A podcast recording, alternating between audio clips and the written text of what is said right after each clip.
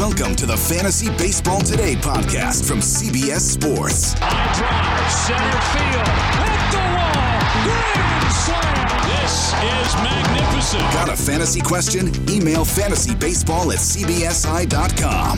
Get ready to win your league. where fantasy becomes reality. Now, here's Frank, Scott, Chris, and Adam. Welcome, everybody. Happy Friday, Fantasy Baseball. Today, it is May 8th. Frank here, joined by Chris, Adam, and Scott. Chris, we missed you yesterday. We were talking about jock jams to start the show. And now, just before we started recording this podcast, I found out a very, very disturbing opinion from Adam who doesn't like Toxic by Britney Spears. Yeah. Adam, so Awful. Adam is uh, oh boy. the thing you have to understand about Adam is he's a little wimpy guy uh, who makes up for it by by crafting these uh, you know traditionally masculine opinions, and so he can't like Britney Spears' classic 2004 single "Toxic." Uh, and really, Adam, just embrace it, man. It's a great song. And I an even think that- better music video. I, that I really like Katy Perry. You probably don't know that about Ugh. me. Like Of not like all pop I like her. I like the song Firework. I think it's just an amazing song. I mean, Roar, Roar is a is Like- a banger. Whatever, Chris. But I don't mind liking some girly music or whatever, or just music by girls if that's girly. Uh, you know, I don't think it is, but I don't mind like the teenage pop songs. But there, Britney Spears does not have one good song. They're all That's bad. such a- Toxic is one of the worst. That and is Circus, such- Circus is the worst song That that is ever. This is such a bad Adam Aizer take, and like, I, I can't. I don't even know how to respond to it because it, it can't be real. You can't be a real person. I'm going to have to make Heath Cummings aware of this opinion. I'm not sure if he knows this about you, Adam. I wonder Go if for Heath it. would. Uh, I think Heath agree would that agree. it's a bad opinion. Yeah, I think Heath would agree with that one. No, I What, think what's even the opinion Heath could. that Britney I don't Spears even- doesn't have a good song? Is that the hot take that you're Yeah. trying to expose? Yeah, it's true though. I don't. I've never worked with Heath, but I would have to assume Ow. that even he thinks "Toxic" is a banger, as Chris would say. No Scotty chance. Dubs is here. Scott White. Scott, do you have any controversial music opinions when it comes to female artists? Um, I don't think so. I don't think so. I we Uh, did I- learn I have- that that Scott had never heard "You Ought to Know" until very recently. it's true. It's true. I I had heard people sing lines from the song before because I mean some of those lines are iconic, so I'd heard that, but I, I'd never actually taken the time to listen to the song. I mean, it wasn't a song. I, I don't know. It wasn't one of those songs that you hear played on like commercials and in stores or everything because you know there's some cursing in it. So I hadn't really, I had it hadn't just Like heard what? it by Like, walking around in life. So I actually had to make a point to listen to it. I did five years ago. I think it might be the best song ever. Question: Is it cross-eyed bear or is it cross-eyed bear that you gave to me? Oh, it's the cross-eyed bear, the bear that had to have surgery on his eyes. Yeah, for sure. Like a stuffed bear whose pupils were positioned so that they were facing each other. Is yeah, what it the was? cross. Okay. That's very Yeah. good. I like that, Chris. Banger of a joke there. Banger of a joke. All right, let's get this back on track. Uh, there's a lot I want to get to today here on the show. I want to talk about some of the other players who were who are benefiting from the delay in the MLB season. Guys that I feel like are not being talked about enough. And then we'll have some rankings debates a little bit later on, uh, and an email I want to read regarding uh, this whole nickname that we're trying to figure out for me. Yesterday at the end of the show, we kind of figured out that I was going to be the Tramp Stamp, but you know, I, I went through that tweet thread that you had, Adam, and I found some other really, really awesome ones that I liked. We got a few emails too, so I'll read some of those, but let's start with this. On this day, two years ago, James Paxton threw a no hitter against the Toronto Blue Jays. Paxton is one of the more obvious players who benefit from the season being delayed. Uh, yesterday, we read an email regarding Michael Fulmer, who was not in my mind. I don't know how many minds he was in uh, for this upcoming season, but it got me thinking about some of these other players that we really haven't talked about enough who are going to benefit. And I wanted to start with one that, Chris, I know you like a lot, and that's Luis Urias of the Milwaukee Brewers. ADP at 379, former top prospect for the San Diego Padres, was traded for Trent Grisham in late November. He's still just 22 years old. kind of off to a rocky start in his major league career. It's only 83 games, it's a small sample size, but Urias is someone who broke his hamate bone late in January, wasn't going to be ready for the start of the season, but now he likely is going to be ready, obviously. Uh, so, Chris, remind some of the people why you like Urias and, I mean, frankly, like, why is nobody talking about him? I feel like we should be talking about him. It's kind of um, it's a little bit of like the Rougned Odor pre-breakout situation where he got up to the majors and looked so bad that people had pretty much written him off. Um, but there is still, I think, a, a very promising fantasy skill set here. You know, he had a 998 OPS last season. Yes, it was in AAA with the juiced ball, uh, but he's got an 830 OPS, a 308 average for his career. He very rarely strikes out, 306 strikeouts and 2,400 plate appearances in the minors. That's about, what, a 13% strikeout rate? That's very good. Um, He's struck out quite a bit in the majors though, and that's the problem is everything that made him good in the minors just hasn't followed him to the majors. You know, he started hitting uh, for a little bit more power once he got to the high major minors. Even before last season, you know, he he's been hitting for a little bit better power uh, since getting to AAA. And so the question is, if he has a plus hit tool, which the minor league track record does suggest that he does, uh, will that help the power play up? I believe it will. Playing in Miller Park, playing with uh, the Major League Baseball, it's something that we've seen a lot with guys who put the bat on the ball. It's just a question of uh, actually putting the bat on the ball more once he gets to the majors. And and I believe, you know, he's only 23 years old. Um, so I, I he's not even 23 actually. He doesn't turn 23 for another month. I still think there is a lot of potential there uh, with Louis Luis Urias. I always get confused. Yeah, it's tough with with the Uriases, the Luis, the Julio, uh, and the Luis Arraez. Uh, yes, and we have Arraez too of the Minnesota Twins. So it's it gets a little bit tough with some of these names. But Chris, are you confident he's going to play every day in Milwaukee? Because that is maybe the one drawback because they still do have Orlando Arcia on the roster. So pretty much everything I saw in the offseason did suggest that the starting shortstop job was going to be uh, Urias's uh, before the injury. And then, you know, Arcia obviously got off to a very good start in spring training, and there was talk about him reworking his swing. So I do have some concerns, but you know, I if if the plan was for Urias to start every day, I can't imagine 12 good games from Orlando Arcia against like fringe AAA competition was enough to change that plan. Uh, we'll see when when spring training starts up. Again, that is Luis Urias of the Milwaukee Brewers hit 315 with 19 home runs and seven steals in the minors last year with a 998 OPS. Has struggled some in the majors, uh, but 9.3% walk rate in the majors is something that I do like to see out of a young player. Again, uh, he's still just 22 years old. Scott, I wanted to give you Andrew McCutchen. You get the fun one of the bunch. Andrew McCutchen. He's 33 years old. He's coming off a torn ACL. However, last season, I don't know how many people realize this. Career high 16% walk rate for McCutchen last year. 378 OBP was his highest since 2014. And he was also on pace for 27 home runs and 123 runs scored. His ADP is 232. He's the 64th outfielder off the board he averaged 3.26 fantasy points per game last season. That would have been tied with Tommy Pham, Whit Merrifield, and Michael Conforto. Pham has an ADP of 80, Whit Merrifield ADP of 47, Michael Conforto at 120. You're getting Andrew McCutchen at nearly double where you're getting Michael Conforto. Why no love for Andrew McCutchen? Uh, Andrew McCutchen has settled into being a pretty boring player at this stage of his career. The on base, yeah, he does a great job getting on base, but he's he's kind of boring otherwise. His power has uh you know receded to the point that particularly in today's environment it's it's not a great asset for him. He doesn't run anymore.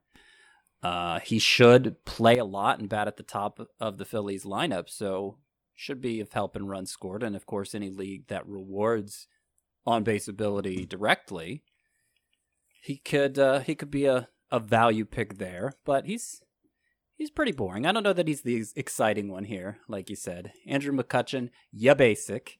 That's what I think of him right now. He was the number seems like- 14 outfielder in points leagues at the time of his injury, but he was number 34 in Roto. So he's a big points versus Roto guy. Not not just because he's better in OBP than batting average, but you know I think he was batting he was batting leadoff. He batted leadoff in all 59 games. So that's a lot of plate appearances. That's a lot of runs. Played 59 games and scored 45 runs.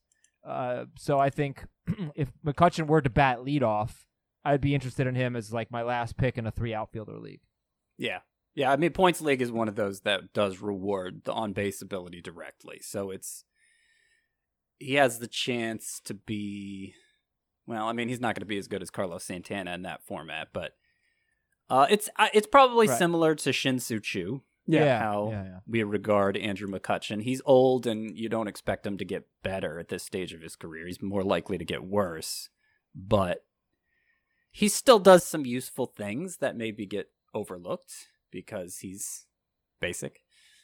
Yeah, again, look, I mean, averaging 3.2 fantasy points per game and, and being tied with the likes of Merrifield and Tommy Pham last year. Uh, I mean, that's pretty high praise for someone who has an ADP of 232.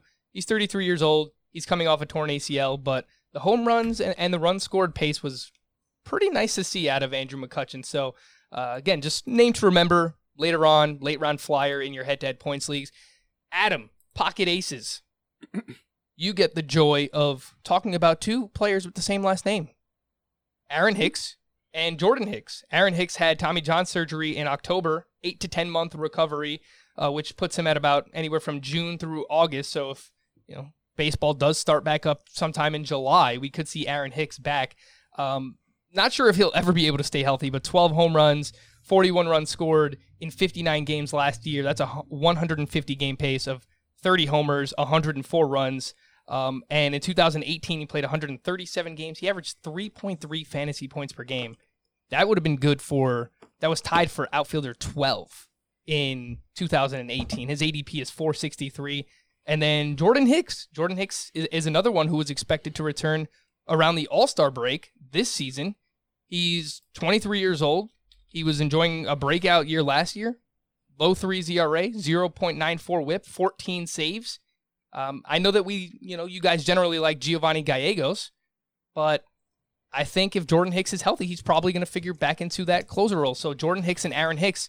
What do you think, Adam? both of them, I guess, have a lot of competition. Uh, the Yankees' outfield's obviously very crowded, but Hicks, I think they really like him. When they signed him to something like a seven-year, seventy million dollar deal, he's thirty. He's not young, but he's really streaky. So I think if you look at Aaron Hicks playing, uh, what he played, fifty-nine games last year, he didn't really hit well. He hit batted just two thirty-five. He did hit for good power, as you mentioned, but you know, he, he could have just been missing that hot streak. He's just he's annoying like that. In fact, it seemed like he was on a hot streak as I look at his fantasy points by week. 8, 16, 6, 28, 8, 6. Those were his first six weeks. Then 27, 22, 4, 22, 20. Those were his last five weeks. Four of his last five weeks were good for Aaron Hicks. He's similar to Andrew McCutchen. I thought going into last year, one of my bold predictions, I don't know if it was official, but one of my bold predictions that Aaron Hicks was going to be a top 10 outfielder in points leagues. I thought he was going to lead off for the Yankees. He gets on base. He has really, really high walk rate. I think he was fifth in walk rate in 2018. Um, I thought he was going to score a ton of runs. I mean, I thought the guy could have scored 115 runs or something like that, batting leadoff for the Yankees. And he has some power. He's just, he's annoyingly streaky. And I thought he was going to play every day because he's a really good center fielder. Uh, all those possibilities still exist for Aaron Hicks, except I don't think he's going to be the leadoff hitter. I think he's going to bat more like seventh or eighth when he's healthy. But he's not a bad player. I think he's better in points leagues. He'll give you some good on base percentage, very good, but not a good batting average. And the steals, you know, I'd pencil him in for like out of 162 games, 12 ish steals, something like that. He'll give you something. Uh, he's a, he's a solid all around player that could honestly be close to great in points leagues and usable, you know, solid in roto leagues. I, I'm kind of an Aaron Hicks skeptic. He he makes some pretty weak contact, and the year that he was of the most value in fantasy, 2018, he hit 27 home runs despite having 18 doubles. He hit 248. Like it, it. I'm not sure he can meet that home run level with consistency, and I'm not sure there's enough there otherwise. And and in fact, I'm not rooting for this to happen for Aaron Hicks to be ready near the start of the season. I, I think it's a long shot for both him and Jordan Hicks because they're both coming back from Tommy John surgery and because their Tommy John surgery was, uh, you, you know, it, it happened. We're pretty deep into last year when they had their Tommy John surgeries. I think Hicks was uh, was October or no wait Aaron Uh, Hicks was Aaron Hicks was in October. Jordan Hicks was mid-season. Yeah, so so it it was was- like around July. Yeah. Um and the thing is I like the alternatives better. Not so much Brett Gardner. I right, like you don't like better. Brett Gardner better. You don't like Mike I don't Tauchman think better. I don't think Brett Gardner would be the one who's to suffer from, most from an Aaron Hicks return. I think Brett Gardner's kind of a fixture, and the Yankees will always Mm. find a spot for him. I'd, I'd be more worried about know. Miguel Andujar or Mike Tauchman. Those guys losing playing. You'd time. rather Tauchman be in there than Hicks? I just yeah. No, I mean, the, the no, main, no. I feel I feel like we're Hicks is much better than Tauchman. we're going too far on the like buying into these Yankees small sample guys from last year. Like Aaron Hicks was the Yankees small sample guy before last year. You know, like there are. I it's just like I feel like we're we're kind of ignoring the cautionary signs that that exist when like Aaron Hicks was the the breakout in 2018. Comes back in 2019. Right, and I he was, skeptical decent. of him then. I was. I'm. I'm saying I've long been an Aaron Hicks skeptic. I'm not saying He Mike walks Talk- so much. What Mike Tauchman did last year changed my mind about Aaron Hicks. I mean, Mike Tauchman walks a lot too. Yeah, My, uh, Mike Tauchman is is not Aaron Hicks. I, I mean, Aaron Hicks is much better than Mike Okay. Tauchman. It- Well, Well, I just and Mike Tauchman is benefiting from you not really like having known much about him before last year, so you couldn't have been a long time Mike Tauchman skeptic. You know, I guess so. well, yeah, but I mean, he put up interesting numbers in the Rockies system. I mean, he was not. He was somebody people were rooting for to get playing time for a long time before the Yankees finally gave it to him. Uh, Well, so yeah, you still have Stanton, Judge, Gardner, Tauchman, and Duhar, like all these guys, plus Clint Aaron Hicks Frazier. with the, yes, Clint Frazier with the Look. DH in there as well. It's a lot of names. you're not going to make me like Aaron Hicks, all right? You're not going to do it. I think Jordan he has to Hicks, hit toward the hop, top of the order for me to really like Aaron Hicks. Uh, Jordan Hicks, happen. I don't think is as good as Giovanni Gallegos, and he would just kind of mess things up there. Not that Gallegos is assured the role, but I would rather him get it than Hicks, and I would certainly rather him get it than it becomes some kind of split situation here. Talk, so talk about small samples. these. Samples. Like, Look. how can anybody have any faith in Giovanni Gallegos knowing what we know about closers and just looking at well, how what- can anybody have any faith in Jordan Hicks? because he throws He was very hundred good miles per year. hour.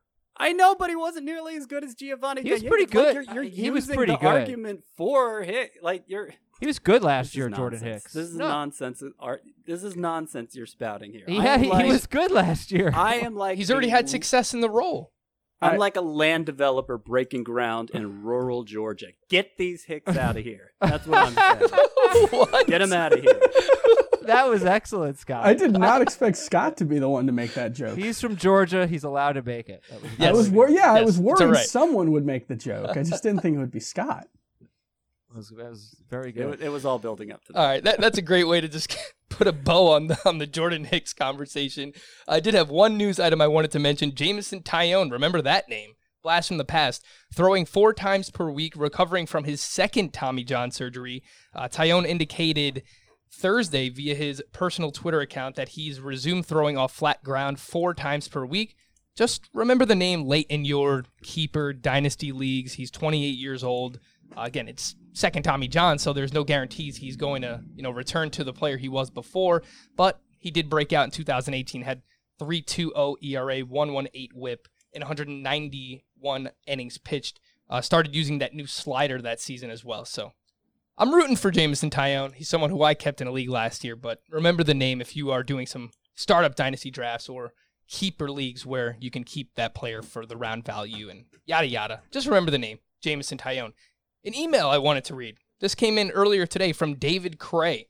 I have heard Frank apologize a couple of times for the way that he pronounces certain words, such as didn't and innings. Actually, I think didn't was about Scott. Yeah. Yeah. I was made fun of for Charlie Morton and Giancarlo Stanton. You'll, you'll, I- you'll, you'll find this out, Frank. Nobody can tell us apart for some reason. They always think I'm Chris. They think Chris is me. I think it's because they're listening to us on 1.5 times speed or something, so we all just sound like chipmunks. I know. Well, yeah, because Scott clearly is the most distinctive person on the podcast in terms of like his speaking style and his cadence. So I'm always shocked when people can't at least identify Scott. He's on the episodes at the most. He's got a very distinctive, you know, that that that slower, more deliberate talking style. Whereas Adam, Frank, and I, we're we're New Yorkers. We're, we're just, You just get- you get the hell out of here, Chris. Well, no, but in ter- in terms of the, the the way people from South Florida speak, it's more similar to the way people from New York speak, in that it's very fast paced. Uh, Ah, people yeah, from yeah, yeah. people from New York, people from South Florida. There's so many New York transplants in South Florida. We get dis- we get uncomfortable with pauses and silence, and Scott just like luxuriates in them. You know? it's like a warm bath. Yeah. Um Yeah, I, I don't like I listen to podcasts and I don't have trouble telling the people I'm hearing apart. So I, I honestly don't understand this phenomenon, but it you'll find it happens a lot, Frank. I want to get back to the email. Uh, he says, My wife is a former linguistics professor who would regard these renderings not as mistakes, but as regional variations. He speaks this way because that is how the people around him spoke when he was a child.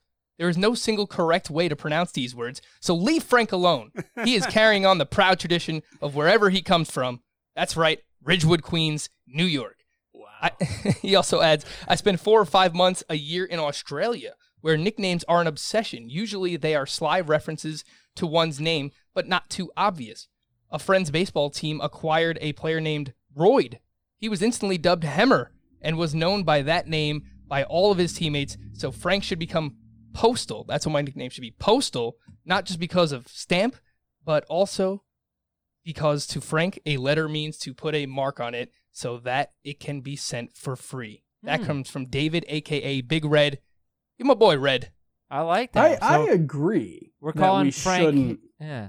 we shouldn't uh, criticize people for the way they they say specific words. Um, you know, I maybe actually we don't care, shouldn't- but I like maybe the email. So. maybe we shouldn't pull uh, you know sound bites and make them drops. Chris, just to you don't make, you don't just have to a lot make of that person feel bad. you don't have a lot of pool in this discussion. Deadpool. Just so you Uh, know, yeah. and uh, you know, no, uh, you know, I, I you know, I, I actually like the the whole idea of like proper English and like making fun of people's grammars or the way they speak. It's it's very elitist. You know, it's there's no one right way or wrong way to speak. There are there are literally millions of variations of the English language, and we should embrace them all. They're all beautiful in their own way. Pronunciation is just a construct, man. It is. Here were a few other nicknames that stood out to me that I found yesterday. Frankie Two Toes. Uh, look, I'm partial to anything where it's like Frankie and then there's a word after it, Frankie Two something, or this one, which was tweeted to, I believe it was Scott and myself, Frankie No Vowels. It's pretty good. Yeah, Frankie, no vowels. I like that one. Huba Frank. No, I like it. Yeah, that's good. no. It's not Is there your a reason you don't like that one, Adam? It's because it's not going to be his nickname. Like it's You missed clever, it. but it's, It's not. We're not okay, going to call Adam. him I Hoover was just- Frank. I was making a joke. You missed. Do you want to call me uh, Stamphilophagus? No, I don't. It's pretty good. That's, Uh, that's and a then good one. Ballpark Frank. oh, It's pretty obvious. That's a good one too. I still think the best nicknames are ones you prefer to say when you're addressing the person over their actual name. So I think I think Frankie No Vowels works in that that regard. Uh, it it kind of reminds me of like Joey Bats or Jimmy Graps. Like it, it, it feels like it's in the same. Does anybody call Jimmy Garoppolo Jimmy Graps? I think so. definitely not. I'm I'm pretty sure I've seen like Mina What? Kimes or somebody like that do it. I I made it up a couple. I feel like I made it up a couple years ago, though. Then other people made it up independently of me because you know I don't have that- Wow. I don't have that much clout that I can actually get a nickname to take off. But that Yep. should absolutely be. You knew who I was talking about, didn't you? I Well, guess, yeah. but it, um, nobody calls him Jimmy Garoppolo. But if you called him that, I would have known who you were talking about too. According to Pro Football Reference, his nicknames are Jimmy GQ, Prince Aladdin, or Great Garoppolo. It should absolutely be Jimmy Graps. Great. better than What all is of those. Great Garoppolo? I don't know. Jimmy don't know. GQ. I have heard before. I Frankie, don't, like Frankie uh, Stamps is Frankie Stamps isn't bad. Frankie Podcast isn't bad. How about Ballpark Frank, Frank the fantasy great. baseball, the CBS fantasy baseball podcast host? I like that one. That's very catchy. I And I just think I'm- going postal is a new Frank segment where Frank just flips out about something. Yeah, it might be about toxic if you keep this up, Adam. All right, we've got to take a break. We, we've got rankings debates coming on specific groups of players coming up right after this.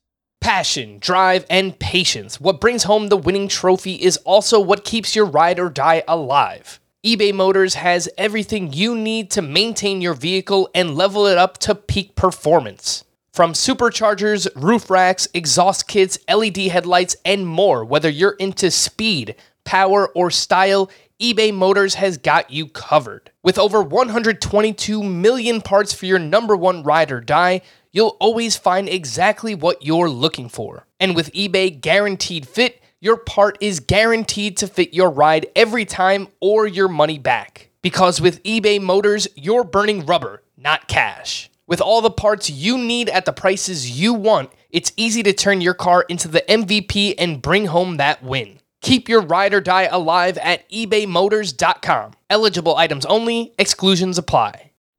All right, we're back with some rankings debates. Want to start at the third base position.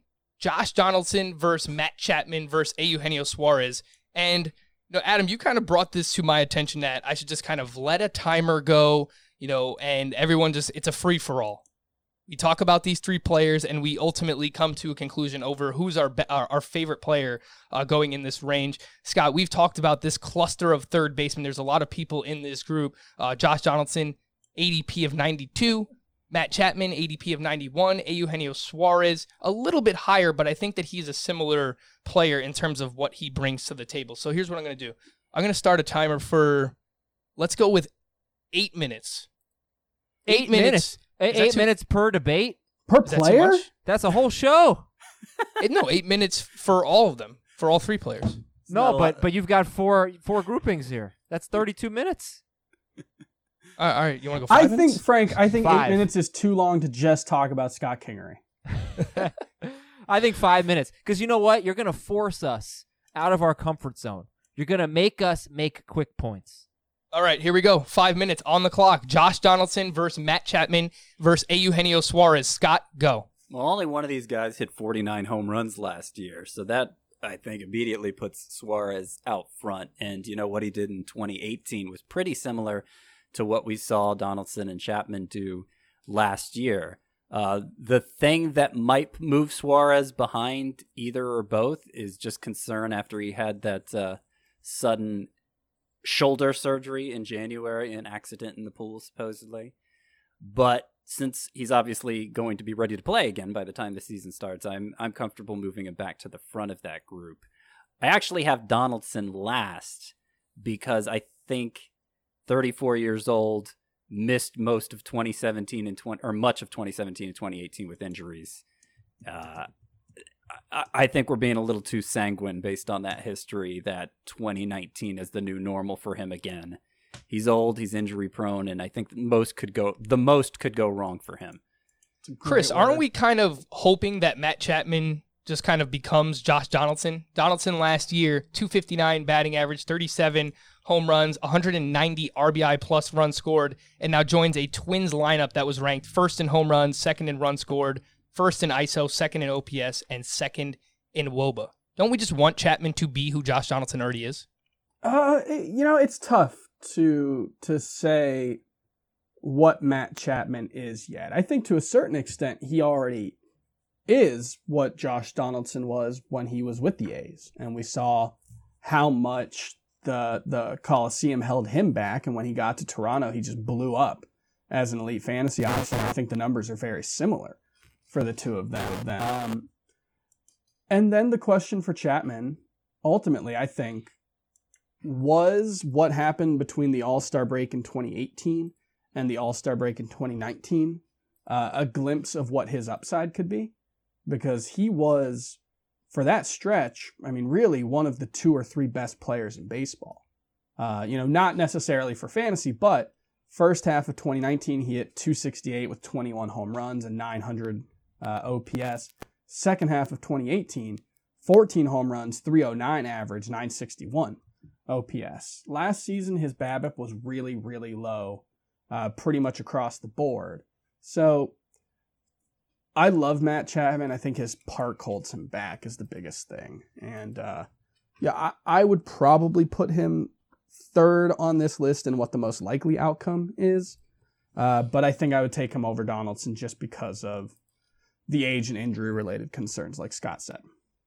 For what it's worth, Matt Chapman, StatCast loves this guy. 96th percentile in average exit velocity, 94th percentile in hard hit rate, and 85th percentile in barrel rate. That is uh, Matt Chapman, who averaged 3.2 fantasy points per game last season, which was tied for 14th at the third base position.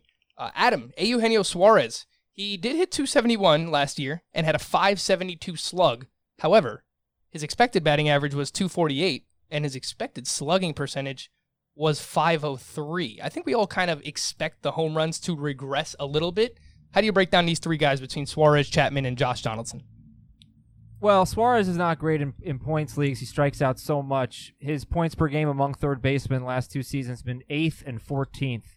So I don't think he's someone that you really target in points leagues, but I do think in Roto, uh, you know, you go after him a little bit more heavily. I'm still going to take Suarez number one in this group because I'm worried about Donaldson's age. Obviously, he's 34. He's hurt a lot. And I'm worried about the way Chapman finished the season. 734 OPS, batted 193 in his last 57 games. August was good, but September was horrible. And it seems like pitchers may have figured him out. And he said, according to MLB.com, Chapman said he's working on his mechanics so he can uh, be better against high fastballs and off speed pitches. And that just scares me a little bit. I don't want a guy having to make big mechanical adjustments going into a season if they kind of figured him out a little bit toward the end of last year. I don't know if that happened, but it's a bit of a red flag. I'm going to take Donaldson ahead of Chapman, even with the injury concerns. You know, Donaldson, what, what concerns me there is he's been a slow starter three straight years. And I can deal with that in a long season. But in a shortened season, you know, he might not have time to really catch up. I don't know if that's going to hold up, but or if it's just a fluke, but it's something to keep in mind. Suarez, to me, it seems like he has the least downside because he doesn't hit a lot of doubles, but he hit 49 homers. So if eight of those homers became doubles, then all of a sudden he's a 30 double guy with still 40 home runs. Uh, so I'm gonna I'm gonna take Suarez, Donaldson, Chapman. Wow, that was five minutes on the dot. Oh, Really okay. nice. You I was finished make right follow-up there as we hit Suarez, five minutes. But if we're done, that's fine. We can move on. no, you can make you can make some final points, No, here, Scott. no, No, no. you stick to the rules. Uh, I will just I will just say who I like the most out of the group, and, and that is Josh Donaldson. I have him ranked the highest. Uh, yes, he's a little bit older, but I really like the lineup that he joins, and the Statcast numbers for him last year were also uh, ridiculous. So you're you're kind of making the upside argument for Donaldson, while the rest of us, is, or at least Chris and I, are making the downside argument. Yeah, that sounds accurate. Next one. Here's what we got. At the shortstop position, Gleyber Torres also eligible at second base, but Javier Baez versus Gleyber Torres versus Xander Bogaerts. Javier Baez, ADP 33.2, Gleyber Torres 27.6, Xander Bogaerts 33.4. I am starting the clock right now. Chris, Gleyber Torres versus Xander Bogaerts versus Javier Baez. How do you break it down? Man, it's tough. I don't really find myself drafting any of these players with any regularity. You did say Xander Bogaerts has the lowest uh, ADP of the group, right? He does. It's And- just barely behind Javier Baez. They're very and close. he was the best player of the group last season. By far. Top 12 so hitter. it kind of seems like it should be Xander Bogaerts. Now, the weird thing with Xander Bogaerts is we don't really know what kind of hitter Xander Bogaerts is. He's such a weird hitter. I feel like we've been doing this for five years where every single year we're like, well, what he did last year won't be sustainable. And it proves out to be true, but then the next year he just does something different and ends up being a fantasy stud anyway. He's a he's a really strange player.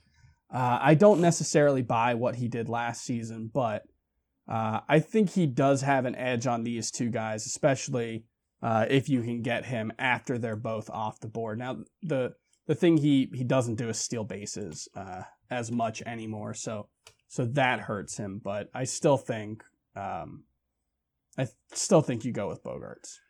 Xander Bogaerts was the third best shortstop in Roto last season. He was tied for the second best shortstop in head to head points. In his fantasy points per game, averaged 3.8. That was tied with Fernando Tatis, Trea Turner, and Marcus Semien. Uh, Xander Bogaerts, 52 doubles last year. That was the third most in baseball, still just 27 years old.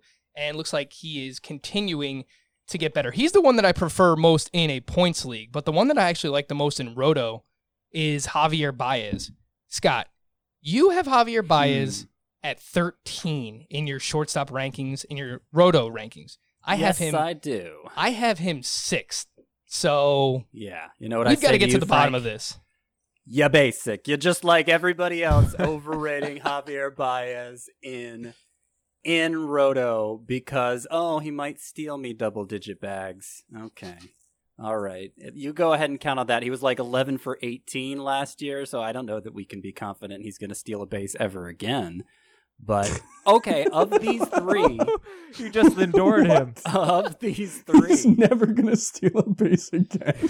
Scott is feisty today. I that like was it. that was hyperbole. I know the internet doesn't understand hyperbole anymore, but for young lads and lasses out there, I'm sure he will steal a base again. But my point is, not going to be a great source of them. Um, he's the best bet of these three for stolen bases. I will give him that, but I think it will be too insignificant of a number to care about, and he doesn't really have as safe of a profile as a hitter. For him to be a high end fantasy contributor, it relies on an outlier home run to fly ball rate. It relies on an outlier BABIP. He's managed to do that with consistency, but it's it's a tightrope walk, and we're talking about we're talking about the safest hitters you can imagine being drafted. Some of the safest hitters, some of them are risky in other ways, but many of the safest hitters you can still imagine are being drafted in the same range as Javier Baez, and it just it just doesn't seem like enough reward to pay up for.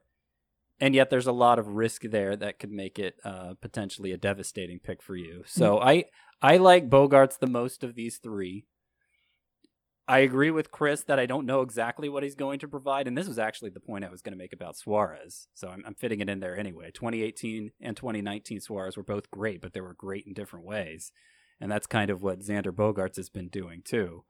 Um, but I I know he's going to be I know he's going to be a, a must start shortstop with ease, and uh, I would even even though I'm I'm not the sort of person who can just eliminate that Gleyber Torres has second base eligibility, and that's maybe the most valuable single thing that any of these players contributes. Even taking that into account, I still rank Bogaerts just a little bit ahead of him. You know what? What's standing out to me looking at Javier No. Baez is No, you're not allowed to talk, Chris, because Adam has not had to talk, Yeah, and there's 30 ridiculous. seconds left. So go, Adam. Thanks for leaving me so much time. In a points league, it's very easy. It's Bogaerts one, Gleyber Torres two. This is not not counting second base eligibility. That's a different uh, situation. But in points leagues, it's very simple. Bogaerts one, Torres two, and a distant third, Javier Baez, because his plate discipline is so bad. I expect Torres to make some strides there this year. Uh, but he won't be Bogaerts, who's already established himself as very good in that category. In Roto, it is tougher. Uh, you know, they're all pretty damn close. I'm gonna take Gleyber Torres one, Bogaerts two, Javier Baez three, but Oh, all gosh. really close, all justifiable to go in any order. I think there's a bit of a negative cloud around the Red Sox this year without Mookie Betts there. I don't know how much it matters that Alex Cora isn't there, but I just like I think they're gonna have a down year, and the counting stats were so huge for Bogaerts, so I think That those are gonna go down a little bit. that lineup's still going to be really good though. Yeah, I- better I than the just saw- Cubs, I think. Something about them is just it's just scaring me. It's like the fans are mad at them, and The fans aren't going to be there anymore. that's true. Don't worry. that's true. Um, Adam, you went over by 21 seconds. yeah, so that's your not my fault. That that is not my fault. what fault. a jerk. Your punishment is you have to listen to Toxic on repeat. Dun, Uh. Gleyber Torres, the last point, the Orioles point, I wanted to make this. He had 13 home runs and a 15-12 OPS against the Orioles last year. Against everybody else, he hit 25 home runs with a 786 OPS. So take that for what it is. But Gleyber Torres, yes, he still faces the Orioles at, this year. Um, and one of my favorite parts of the baseball season in 2019 was hearing Gary Thorne just yes. Get so angry at Gleyber Torres hitting home runs over and over again. Uh, we've got to come back to Javier Baez at some point. Like, I just want to do a whole Javier Baez podcast because this is, You got to defend your position at some point. oh man, this is crazy. Tough being the host, isn't it? It is. It is. Before we get to our next ranking debate, UFC 249 is nearly here. The best way to get ready for the event is with the State of Combat podcast with Brian Campbell. Go back and listen to this entire week of great content, including Story Time with Rashad Evans Part 2, the UFC 249 preview, and the interviews with Anthony Pettis, Donald Cerrone, and Stipe Miocic. That's that's not all. Brian Campbell will be uh, will uh, also immediately after UFC 249 will be back with his instant reaction podcast. Download and subscribe on Apple Podcasts, Spotify, Stitcher, and wherever else podcasts are found. I cannot blame the emailer for writing that read wrong. Uh, that was just me. So there you go. Uh, any of you guys watch UFC? Are you going to be watching UFC 249 this weekend? I am not. I'm not. I never got into it. But I watched Rocky three the other night. It was it was a lot better than I remembered it to be. I thought Rocky three was kind of crappy. It wasn't. It was good. The next ranking debate we have Brandon Woodruff Cool versus story. Sonny Gray. Cool story, bro. Brandon Woodruff versus Sonny Gray versus Jose Berrios, who uh, I've kind of dubbed this group the if they're your SP2, something went wrong in the draft group. Like I, I want one of these guys as my SP3 or later. I don't know how realistic it is that they'll be your SP4, but I think these guys are perfect SP. There's Scott's SP seven. hey, my SP one in the draft we did yesterday is Mike Soroka. So I did notice that. All right, Brandon Woodruff versus Sonny Gray versus Jose Berrios. Woodruff, ADP of 85. Jose Berrios, 71.2. Sonny Gray, 94.8. Scott. No, you know what? I'm going to give Adam a chance to lead off this time because he needs to redeem himself and get as much time as he wants in here. Milk it. Berrios versus Gray versus Woodruff. What do you got, Adam? Here's three minutes on each guy. Uh, now, Berrios one with a bullet. I actually like Jose Berrios. I think he's just like one tweak away from becoming a great, great pitcher. And you know you're going to get a lot of innings from him. You're going to get strikeouts by way of the innings and a respectable ERA. And I think they have such a good bullpen and such a good offense that he could win 18 games. So Berrios one. I'm going to go with Woodruff two. Uh, Sonny Gray is just a little bit too difficult for me to trust. I understand that Woodruff has the Lance Lynn problem where he basically has has one pitch, but he pitches deep into games. He had a 12 start stretch with 11 of them were six innings or more. He went seven or more innings in five of those 12 starts. He's got an electric fastball. So I like Woodruff two and Sonny Gray three. I know Sonny Gray, man, he really finished so strong, but I I don't know. It's still a it's still a bad ballpark, and yeah, I just not, I'm not feeling. I it's just a gut thing for me with Sonny Gray. I just don't trust him. So Berrios, Woodruff, Gray. It's probably because he spoke bad about the Yankees that Adam doesn't like him. But was I have these me. guys in my ranks 21, 22, and 23 with Brandon Woodruff at the top. And Chris, Jose Berrios, is he just kind of, is this just who he is at this point? Is he a high threes ERA? Because Adam keeps saying, and I hear this from a lot of people, that he's one tweak away from taking that next step. But we haven't seen that next step yet. Can this be the year for Jose Berrios? Well, we've been doing that with Jose Berrios for the last three seasons, where he he's kind of gotten credit for the flashes that he's shown, and this is the first year I think when expectations are a little more fair because he's struggled with inconsistency. Um, he'll go through these stretches where he racks up a ton of strikeouts, and then he go he'll have these random like five inning one strikeout games, and and it's really weird to see from a guy whose stuff seems to be really good, and that's something that he uh, addressed this offseason in trying to rework his curveball. Uh, you know, he's got that curveball that kind of it's more of a slurve, and I feel like if you don't have a slider or a curveball, you don't have a good breaking ball. He's also You know, I trying to work his changeup too. Like he's he just you're right. He needs a better. yeah, he has been he's been working on the changeup for years. That that's one that I don't know. He just doesn't seem to have the feel for the pitch, and the the biggest problem for him, he's got great command, great control. Uh, he just doesn't have that second pitch that that can really be a difference maker. And you know, he was working on the curveball to make it more of a an up and down uh, vertical pitch rather than that big sweeping uh, slurvy type pitch.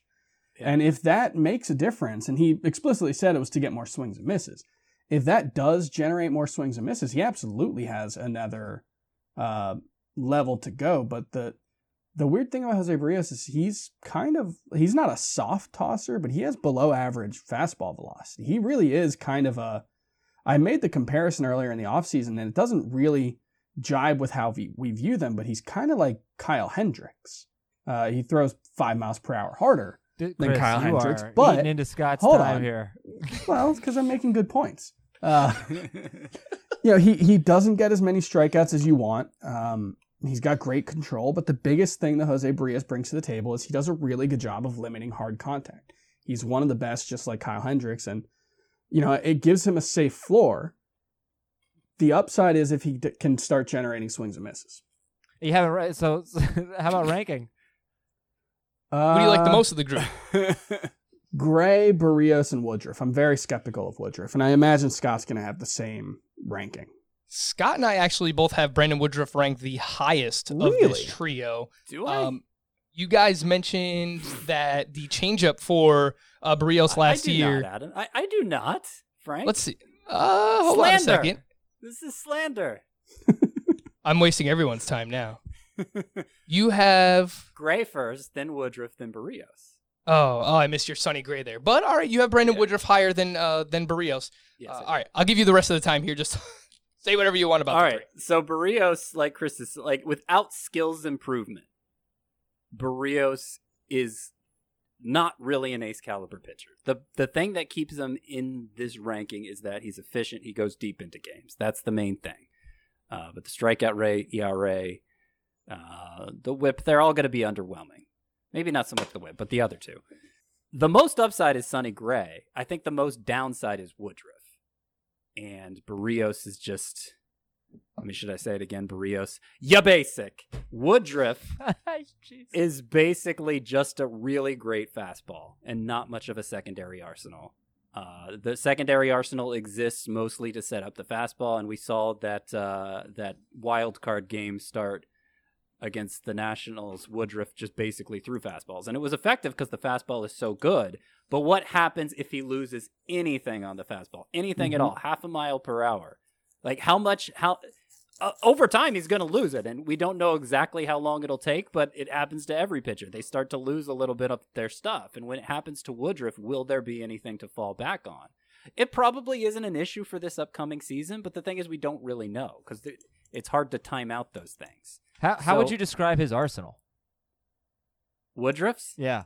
woodruff's arsenal yeah basic it's a lot like Lance Lynn, Yep. who we spoke about. It's a lot like Lance Lynn. Uh, to put in perspective how good the fastball is for Brandon Woodruff, um, it had the third best P val uh, pitch value on Fangraphs last season, and his 257 WOBA against the fastball was the same as Gerrit Cole's. So I, I'm That not sure I'd you know. com- I'm not sure I'd compare it to Lance Lynn It's Lance Lynn's. Lance Lynn's got more of an ability to like change the the shape and, and speed of his Yeah. fastball. Yeah, he throws like- cutters, he throws two seamers, um, and he doesn't really have any off-speed pitches woodruff does they're just not very good uh, I'll take Woodruff in Roto among the rest, and, and Jose Berrios I'll take in points because uh, he just goes deep into games. He gives you a ton of quality starts. Uh, but there you go. Those were our little rankings debates. We, we don't really have enough time to get into Scott Kingery and uh, 20 Byron- seconds per analyst. Scott Kingery versus Byron Buxton. Um, go, Adam. Twenty seconds. I'm going to take Scott Kingery here. I just kind of feel like there's a better chance that he's actually still going to become a good hitter. And he was pretty good last year 258, 315, 474 in just his second season. Not bad. And he stole 15 bases. Yes, Buxton will steal more bases, but Kingery can be a more well rounded player. Done. I, I've got to take Kingery because he seems safer and because he's eligible in a few different places. But I actually like what Buxton was doing last year before the uh, inevitable injury came up. He struck out a lot less. He hit more line drives and he improved his his batted ball profile in a way that I think might finally allow him to take off if he can ever stay on the field. I just have really no hope of him doing that based on the way his career has gone to this point. Kingery doesn't have near the upside that Byron Buxton does. Byron Buxton is still one of the most physically gifted players in baseball. He's incredibly fast. He can hit the ball hard when he makes contact with it. And like Scott said uh, last season, he did start making contact more. Kingery, like you're hoping he can just be kind of a B plus power and speed guy in either category. Uh, and he still needs to take a step forward as a contact hitter to not hurt you in batting average. So I think it's Buxton uh, by a long shot. I like both of these guys in Roto quite a bit. I have Kingery as my outfielder 37. I have Buxton at 38. To put that in perspective, Scott has Kingery at 43, and he has Byron Buxton down at 53. So I like them uh, a decent amount. And shout out to uh, Matt Modica at CTM Baseball on Twitter. Tweeted this back in like February, but I have it written down for some reason. Uh, before before the All Star break last year, Starling Marte, 12 home runs, 13 steals, 279 batting average. Byron Buxton, nine home runs, 12 steals, 253 batting average, uh, which with a much higher slug and a much higher ISO. So, for what it's worth, it looked like Byron Buxton was finally putting it together. It's just a matter of can he stay healthy, which is a question we have for a lot of people. But I agree with uh, Chris that I think Byron Buxton does have a ton of upside, especially in that lineup. All right, we're going to wrap up the week with a few more emails. We'll do that right after this quick break. Worn by players like Michael Harris to meet the demand of elite ball players, the New Balance Fuel Cell 4040 V7 is a versatile option. The 4040 V7 is built for the athlete who needs responsiveness and ability to cut and run at their full speed. The model features a fuel cell foam underfoot and a synthetic and mesh upper to provide breathability, comfort, and a snug fit as you round the bases. The fuel cell midsole features nitrogen infused foam specifically designed to propel athletes forward. Learn more about the 4040 at newbalance.com. All right, we're back here. This question's from Joe in Indiana. In my 2019 season, just before the trade deadline, I traded Marcell Ozuna in order to receive Anthony Rendon. Needless to say, my league commissioner was not happy, and the team who accepted it, uh, with the team that accepted it, and wanted to know his reasoning. It helped me eventually win the title. We have a all trades are final policy, therefore making the losing team pay for their mistake. How mad would you be with this person in your leagues? Uh, do you expect reasoning from the person who made the mistake of accepting a trade that seems egregious? I mean, but let people make their own mistakes. I like you can be annoyed at them, but I, you don't need to explain yourself unless unless if people want to accuse you of collusion. But anything short of that, you don't need to explain yourself.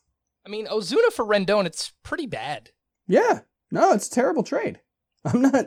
I'm not defending the trade. I just don't. I don't think uh, adults making decision of their own volition need to explain them to other people. Uh, now, did if this guy cut a check to the other guy, then we we gotta start having some investigations. But you know, I mean, The only way you can find that out is if you question him, I guess, right, Chris? I mean, Uh, look, uh, no, just like che- make okay. All he has to do is turn over his checkbook or give access to his bank account, and then he doesn't have to explain the trade at all. look, I like. I've got a Slack channel for one of my fantasy leagues. We give each other crap all the time. Uh, I just made fun of someone yesterday for making a crappy trade, but I didn't. I'm the commissioner of that league. I didn't force him to explain himself uh, and you know throw himself before the mercy of the league. I think it's okay to do that though. I think it's uh, like, e- even privately, be like, "Yo, dude, this trade's crazy. Like, people are gonna be up in arms. What were you thinking?" I think that's okay. I think that's fair game. This And- next and question. he doesn't. He doesn't even have to give you a satisfactory explanation, but make the guy like at least know there's some basis for it, and it's not like, "Oh well, I just didn't care anymore, so I Well, figured why sure, not?" That'd this be a guy bad. Well, but that would be like just kick that guy out of the league. Then. Well, Yeah, yeah, the- but you the never o- know until you ask, right? The only things that would raise an eyebrow for me is if this is a guy who is just like normally a dead owner and he's he's just like the bane of this league's existence basically. He's either consistently making horrible trades or he's consistently not setting his lineup and then this bad trade comes out of the blue. Uh, but if he's as active as anybody else and as motivated as anybody else, like just, you know, he made a bad trade and you just have to live with that if you want to league with trading. Oh, great, great by trade. Uh, I was trying to do my Bane. The Bane. this, this next one's from Robert Williams. Dear Brent, Bill, Mickey, Phil, Bob, and Jerry. Those, they feel very golfy to me. But I don't Uh, no. know. when I don't search them, so. I'm seeing a lot, lot of of Grateful Dead pop up. Uh, Oh yeah, yeah. Bob Weir, uh, Jerry Garcia. Yeah, yeah, yeah. I think that's it. In the absence of baseball and employment, I am playing a season of MLB The Show 20. I recently got to the All Star game and noticed Tim Locastro is leading the MLB in steals with 28. It got me curious. I haven't heard his name as much. Uh, Scott, Tim Locastro, does that uh does that get the, the the wheels turning for you? 17 steals in 91 games last year with the Arizona Diamondbacks. Perfect 17 for 17. Yeah, he can he can steal bases and uh let's see in the minors last year he had 9. He's had a couple 30 steal seasons, a 40 steal season in the minors. Not a guy with much power to speak of. So like steals are what he brings to the table. He gets on base a fair amount. If the plan, if if something goes wrong in in in the outfield for them, and especially in center field, um, I could see I could see Locastro playing a big role, but he's not in a position to right now, which is why we don't talk about him in fantasy. You know, What he would have fit the he's- mold of the backup player that was interesting that I Yes. did last week. Tim Locastro, you know, if something were to happen to Marte or Cole Calhoun and they throw Locastro out there in a roto league, he could get you some steals at him. But not just that. Like, what if he's one of those backup players who is going to definitely be interesting because the roster spots that are needed, that are required, and the amount of players that these teams are going to have to play. Maybe Locastro becomes one of those guys. Maybe just because there are more roster spots being filled, though, doesn't mean they're going to get a lot of playing time. Like, and we shouldn't be rooting for that, by the way, because if if more bench players are getting more playing time, that means more star players are getting less playing time, and Yeah. that's not a great outcome I in fantasy. depends how many double headers you have. I mean, I don't Yeah. know what it's going to look like. If there are two double headers a week, then Tim Locastro is going to be in there. Some, you know, maybe enough to matter. Maybe. Phil Lesh is another guy from the Grateful Dead. I just remembered. There's your Grateful Dead update from Chris Towers. This next one's from Rob. Hey, Frank. First off, welcome to the podcast. You're fantastic. Oh, well, thank you. I play in a 16 team, 30 man roster dynasty auction league. Would you give up James Paxton to get Michael Kopech, or would you give up James Paxton to get Casey Mize? Chris, what do you think about this? Uh, it it's gonna depend on the salary. If it's just straight up, I definitely wouldn't do it for Mize. I, think Scott probably might not dis, might not agree on that. Uh, I just have real concerns about Casey Mize with the uh, the health of his shoulder, and I think he's had elbow issues as well. Um, and his velocity was down. His numbers were bad after coming back from the injury last year. So I might do it for Kopech if I'm looking towards the future. But if I'm trying to win in 2020, uh, I'm probably hanging on to James Paxton. Yeah, the biggest thing for me is are you keeping and, and Chris kind of referenced it, but just to drive the point home, if, if are you keeping these players on equal terms or are the prospects much cheaper to keep than Paxton? Because if it's equal terms, you know, unless you know you're not going anywhere this year, just stick with Paxton. If you're definitely set on trading Paxton, though, Mize would be my preference. Yeah, I think it comes down to how competitive you're expected to be. If you think that you can compete, you know, this year and the next year, maybe you want to keep James Paxton on your team. I agree with the points that Chris made on Casey Mize. I'm worried about that shoulder as well from a dynasty perspective. I'm in a startup dynasty uh, slow draft right now, and Casey Mize went in the 10th round, and I actually took Nate Pearson over Casey Mize. So uh, I do worry about him a little bit more in this format. So if you're going to, if you're looking for the future, I would trade Paxton for Kopech. Um, if you're competing now, I would keep James Paxton. That's how I would go with this. Uh, last question, not really a question, just an email. Last email here from Patrick Kijek. Hey, Geralt, Vesemir, Lambert, and Dandelion. That is The Witcher. I looked it up. Have you That seen is it, The Witcher. Chris? Did any of you guys watch The Witcher? I have not seen it, but I know the name Geralt is from the video game. I never watched it. It looked like it looked like a cheesy Game of Thrones. That's fair. I mean, if I just saw a trailer and nothing else, I would probably think the same. But you should give it a shot, Adam. It's actually pretty good. I, I enjoyed it quite a bit. Uh, so this is what Patrick has to say. Scott said it right when it comes to Wyvern, the SK Wyverns in um in the KBO. So shout out to Scott, you got it right there. And Adam, May fourth is not as old as Cinco de Mayo. It is one day older. yes, it is. Very good. And I would say you basically nailed that one. you basically nailed that one. That's going to do it for this week. Great week of fantasy baseball today. Uh, for Adam, Chris, and Scott, I am Frank. Uh, nickname still pending. I don't know if we're going with Frankie Novals, if we're going with the tramp stamp. Uh, the Machado Man was an interesting one that I kind of like too, which I haven't mentioned uh, till right Machado now. man. you may not like him next year. Who knows? Uh, have a happy Mother's Day for uh, any mothers out there listening, but make sure to take care of the great women out there, the wives, the mothers. Uh, so enjoy that over the weekend. Thanks for listening. Talk to you all on Monday. Bye bye.